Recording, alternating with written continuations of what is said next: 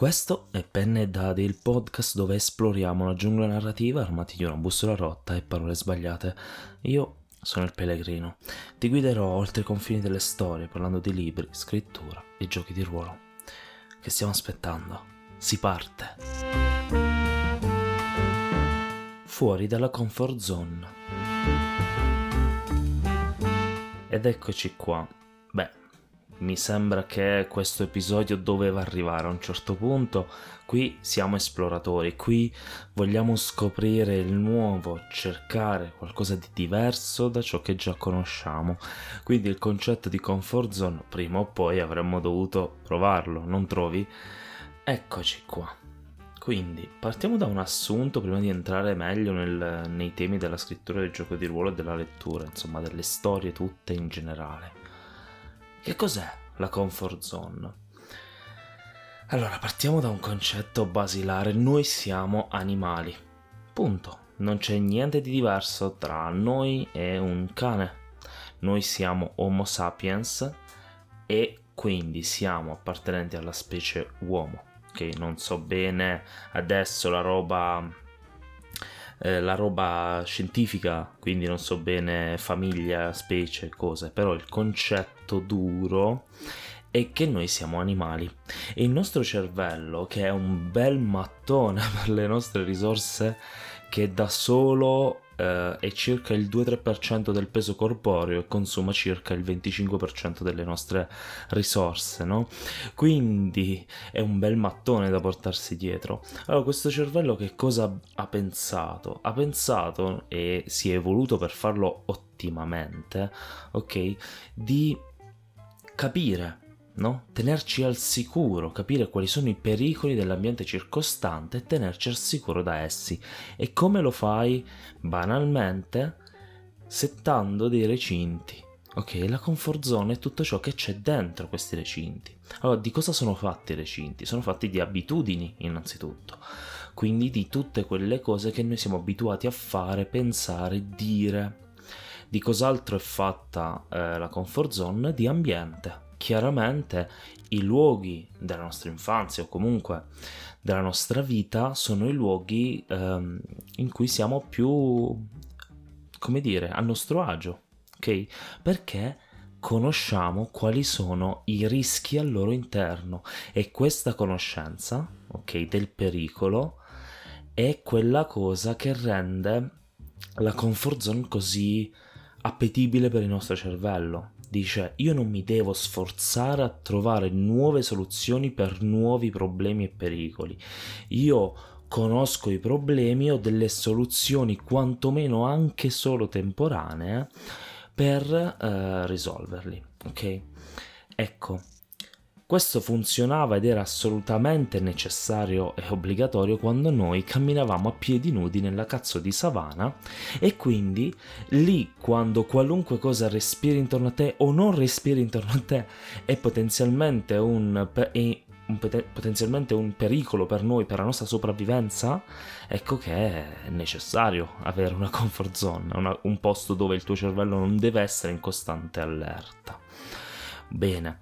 Oggi è un po' diverso, ancora oggi funziona sotto tanti aspetti la comfort zone, ciò che ci fa sentire bene, cioè quel, quei momenti di relax che sono assolutamente necessari nella nostra vita, ma, ma non è, diciamo, compito del nostro cervello tenerci in vita a ogni piè sospinto. Quindi come abbiamo... Questo cosa, cosa ha portato? Ha portato fondamentalmente un disequilibrio. Ora noi siamo costantemente immersi in una comfort zone che non è più così necessaria e in più ci manca anche quella spinta al movimento che avevamo prima. È vero che prima è stata costruita la comfort zone nel nostro cervello, ma è anche vero che avevamo una spinta forte ogni tot a dover uscire da questa comfort zone, perché erano finite le risorse, perché la zona era troppo pericolosa, per qualunque motivo. Ora che queste spinte mancano, la, i, il recinto della comfort zone è diventato un muro, un muro come lo era il muro di Berlino, per la nostra mente però. E quindi, perché sto parlando di tutto questo? E qui si parla di storie. Perché anche nel mondo della scoperta delle storie noi siamo troppo troppo legati alla nostra comfort zone, che è un termine che avrò usato almeno duecento volte negli ultimi cinque minuti, ma ehi, ci tocca ogni tanto anche questo. Bene, anche nel mondo delle storie, no? Abbiamo la comfort zone sia all'interno della narrazione, il mondo ordinario è fondamentalmente questo, sia all'esterno come fruitori, come creatori, perché abbiamo le nostre abitudini, perché abbiamo le nostre piccole manie, ma anche, banalmente, quei concetti che sono semplicemente, siamo talmente tanto abituati ad essi da non metterli più in discussione. Per esempio, perché ci piace così tanto il libro cartaceo? Io da lettore sono un amante del libro cartaceo. Sta diventando sempre più un lusso per me prendere un libro cartaceo o un obiettivo specifico, per esempio un manuale da voler, da voler sottolineare o comunque pasticciarci sopra per qualche motivo, ma eh, per quanto riguarda la fiction sta diventando sempre più un lusso. Ricerco la, l'edizione deluxe, l'edizione strutturata magari. Perché? Perché sono un fan dell'opera, perché mi interessa, perché è molto bella, comunque per un motivo fondamentalmente eh, di lusso, non di necessità. Bene, c'è un motivo però più profondo perché io amo il libro cartaceo, ed è la eh, sensazione dell'ingaggio di più sensi quando leggo, la vista ovviamente per leggere le parole, il suono quando si girano le pagine, la sensazione tattila, tattile delle stesse e ovviamente l'odore. Non so quanti di voi a, in libreria odorano le pagine dei libri, io sono uno di quelli. Bene, perché ti sto dicendo questo? Perché io fino a, tem- a un tot di tempo fa non sapevo dire qual era il motivo del mio amore per il libro cartaceo. Era semplicemente una cosa a cui ero abituato e l'ebook, l'audiolibro erano forme di eh, storie che sinceramente mh, per me era un no a priori, non avevo un vero motivo. Finché prima non ho iniziato a fruire ebook e oggi nell'ultimo anno, anzi negli ultimi mesi, meno di un anno, ho iniziato a fruire seriamente gli audiolibri. Ecco, Uh, da quando sto facendo questo ho messo in dubbio i miei principi, i miei, le mie idee, e quindi ho iniziato a capire che, per esempio, i motivi profondi dietro il mio amore per il cartaceo sono uh, esperienziali. Li ho messi in discussione però prima, e questo per me è stato un uscire dalla comfort zone, un chiedermi perché delle cose, fare un passo avanti oltre questo muro, creare una porta, una breccia e andare quel metro fuori dal mio recinto, un metro per cui la mia zona di comfort si è aperta un pochino. Questo ovviamente eh, vale anche per la scrittura, ancora di più chiaramente. Per esempio, eh, diciamo novembre del duemilaventidue, se non sbaglio, ottobre-novembre duemilaventidue, ho comprato un corso di Livio Gambarini di Rotte Narrative. Il corso si chiama Scrivere per la Voce. Ora, da podcaster potete immaginare quanto io fruisca di podcast e di ascolto audio. E, e quindi mi sono chiesto, quando ho visto quel corso lì, che forse, forse poteva fare per me, non ero sicuro, quindi ho approfondito la cosa, ho deciso di fare un tentativo, e quando parliamo dei corsi di Rotte Narrativi, i tentativi sono costosi, ok? Eh, ho deciso comunque di provare, perché comunque mi fido del, dell'azienda Rotte Narrative, perché ho anche altri suoi corsi, anche altri loro corsi, e, però avevo dei dubbi, ok? Solo a quel punto, proprio recentemente l'ho ripreso in mano anche per ristudiarlo, ho approfondito il tema della, delle storie per la voce e per l'ascolto, quindi, e ho capito le profonde similitudini, ma anche differenze con la scrittura tradizionale, per medium tradizionale quantomeno. Mi rendo conto, sono tante informazioni, cerco di riassumerle, però il concetto è che quando ho fatto questo, ho deciso di fare un tentativo, Probabilmente questo tentativo lo vedrete proprio su questo podcast, perché ho deciso di prendermi del tempo, perché adesso il progetto Nepo da mandare avanti è finché non ho finito la prima stesura. Non, non, non voglio cimentarmi in altro, però ho deciso di fare delle storie, dei racconti audio nativi, quindi esplicitamente per l'audio, da recitare qui sul podcast come dei bonus, delle puntate bonus che escono quando ce n'è uno, quindi senza regolarità. Perché? Perché qui si sperimenta, il nostro obiettivo è esplorare e scoprire, ok? Quindi abbiamo capito che ci sono tanti media, ma non solo, anche tante tecniche. Mi sto informando nel Kishotenketsu, che è la tecnica narrativa ehm, asiatica, eh, fondamentalmente basata su quattro archi e eh, molto meno centrale sul, sul conflitto e il character development. Quindi una tecnica sufficientemente diversa da quella, da quella occidentale, e quindi mi ci sto informando. Perché? Perché alcune delle storie che voglio narrare probabilmente ne gioverebbero da, questa, da questo metodo, e quindi voglio, um, voglio approfondire. Ecco, ma come faccio ad approfondire uscendo da quella zona di comfort?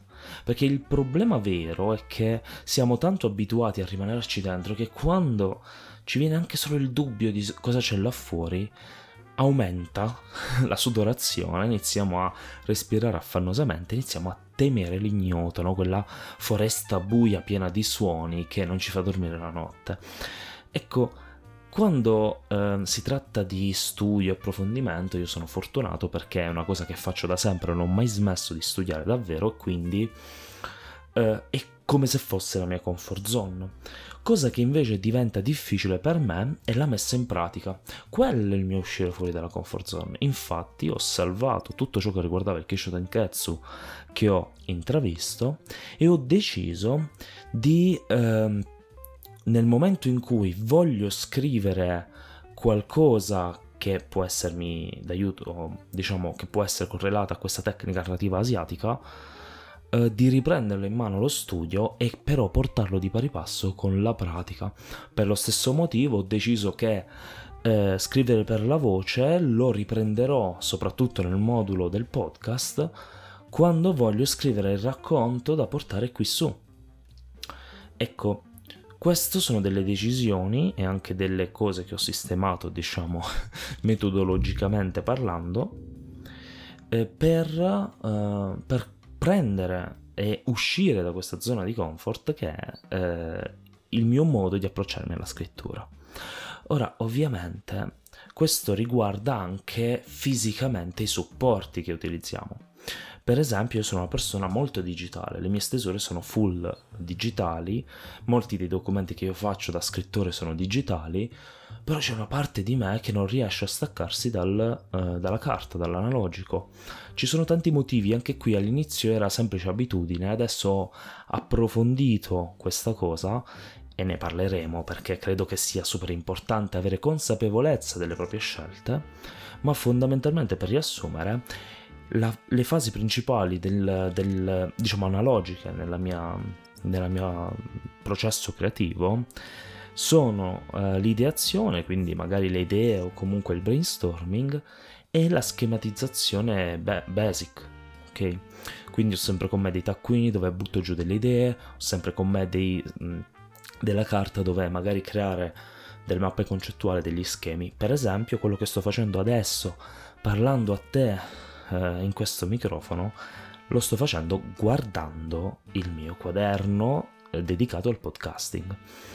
Ecco, capisci che nel mio processo creativo è una fase importante, non è l'unica fase, e questo l'ho potuto però capire solo ed esclusivamente mettendo in pratica, provando e sperimentando eh, un, un processo creativo full digitale, un processo creativo full cartaceo.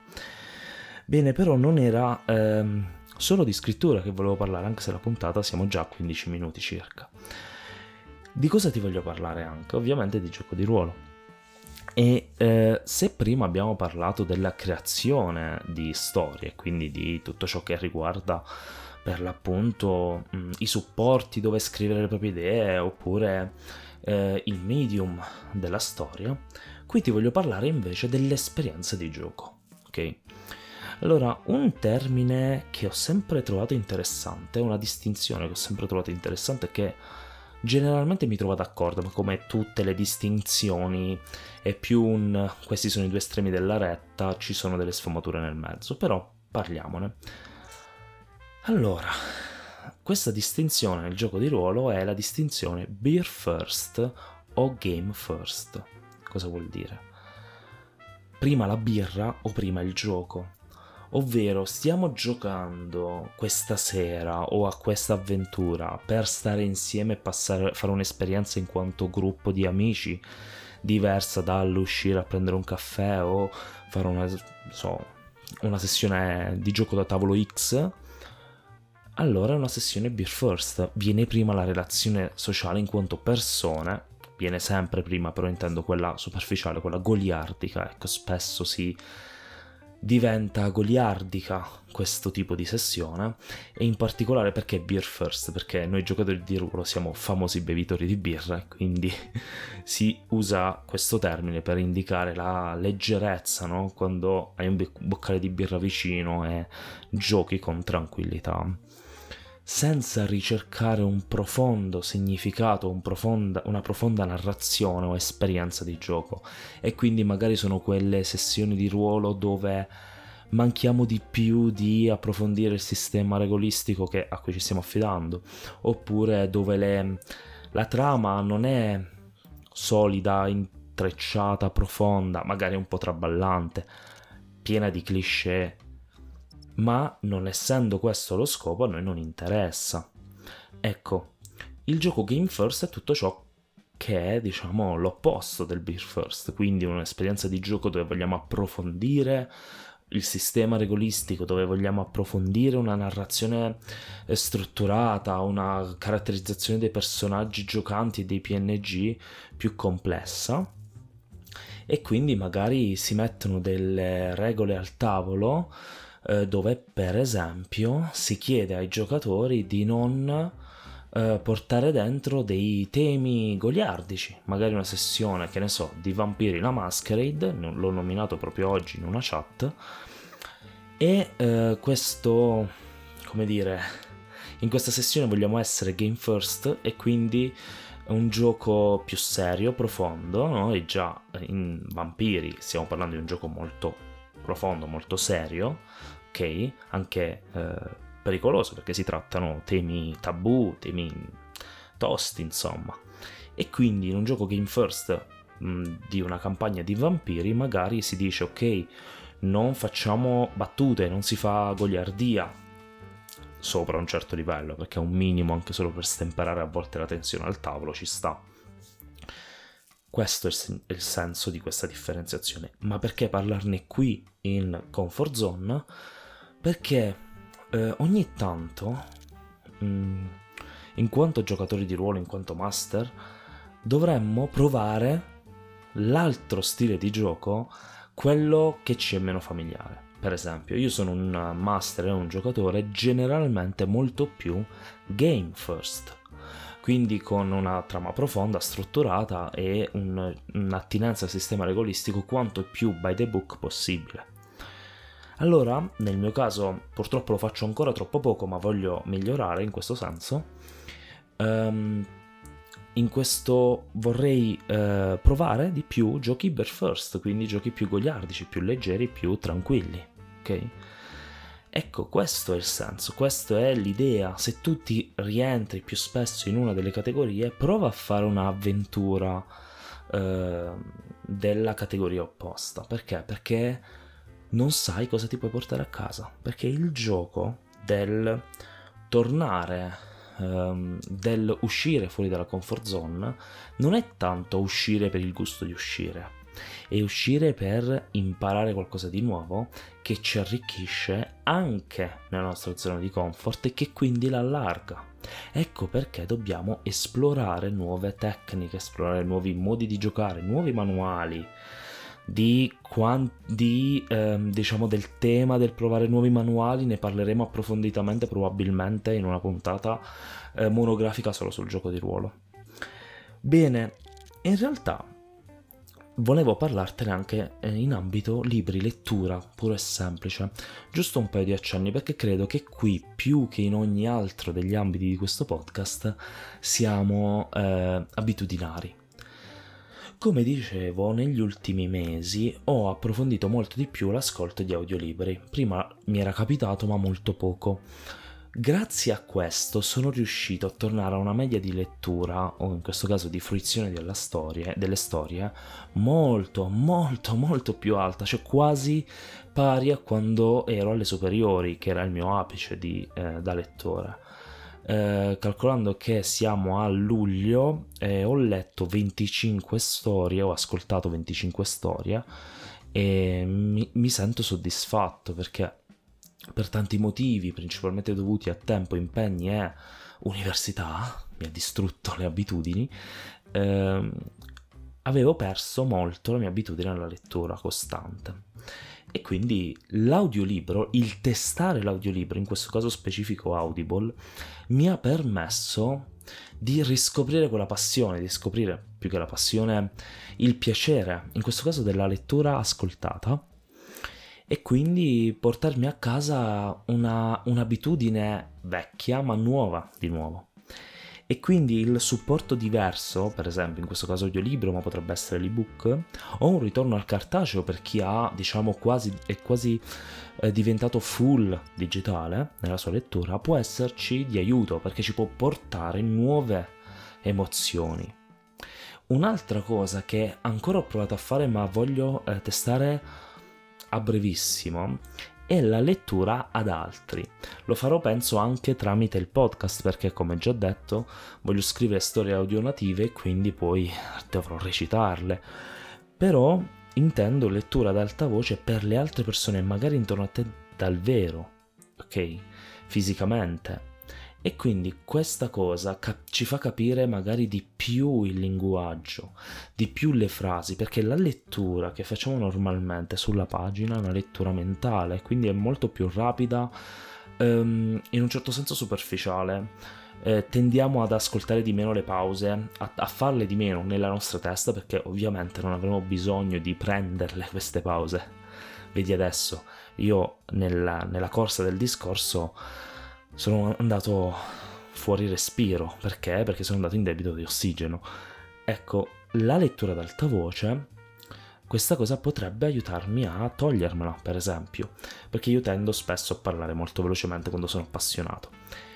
Ecco che eh, voglio provare anche solo per il gusto di masticare le parole in un modo nuovo, in un modo attivo e soprattutto in servizio di qualcun altro. Questa me l'ha insegnato un mio amico ehm, indirettamente.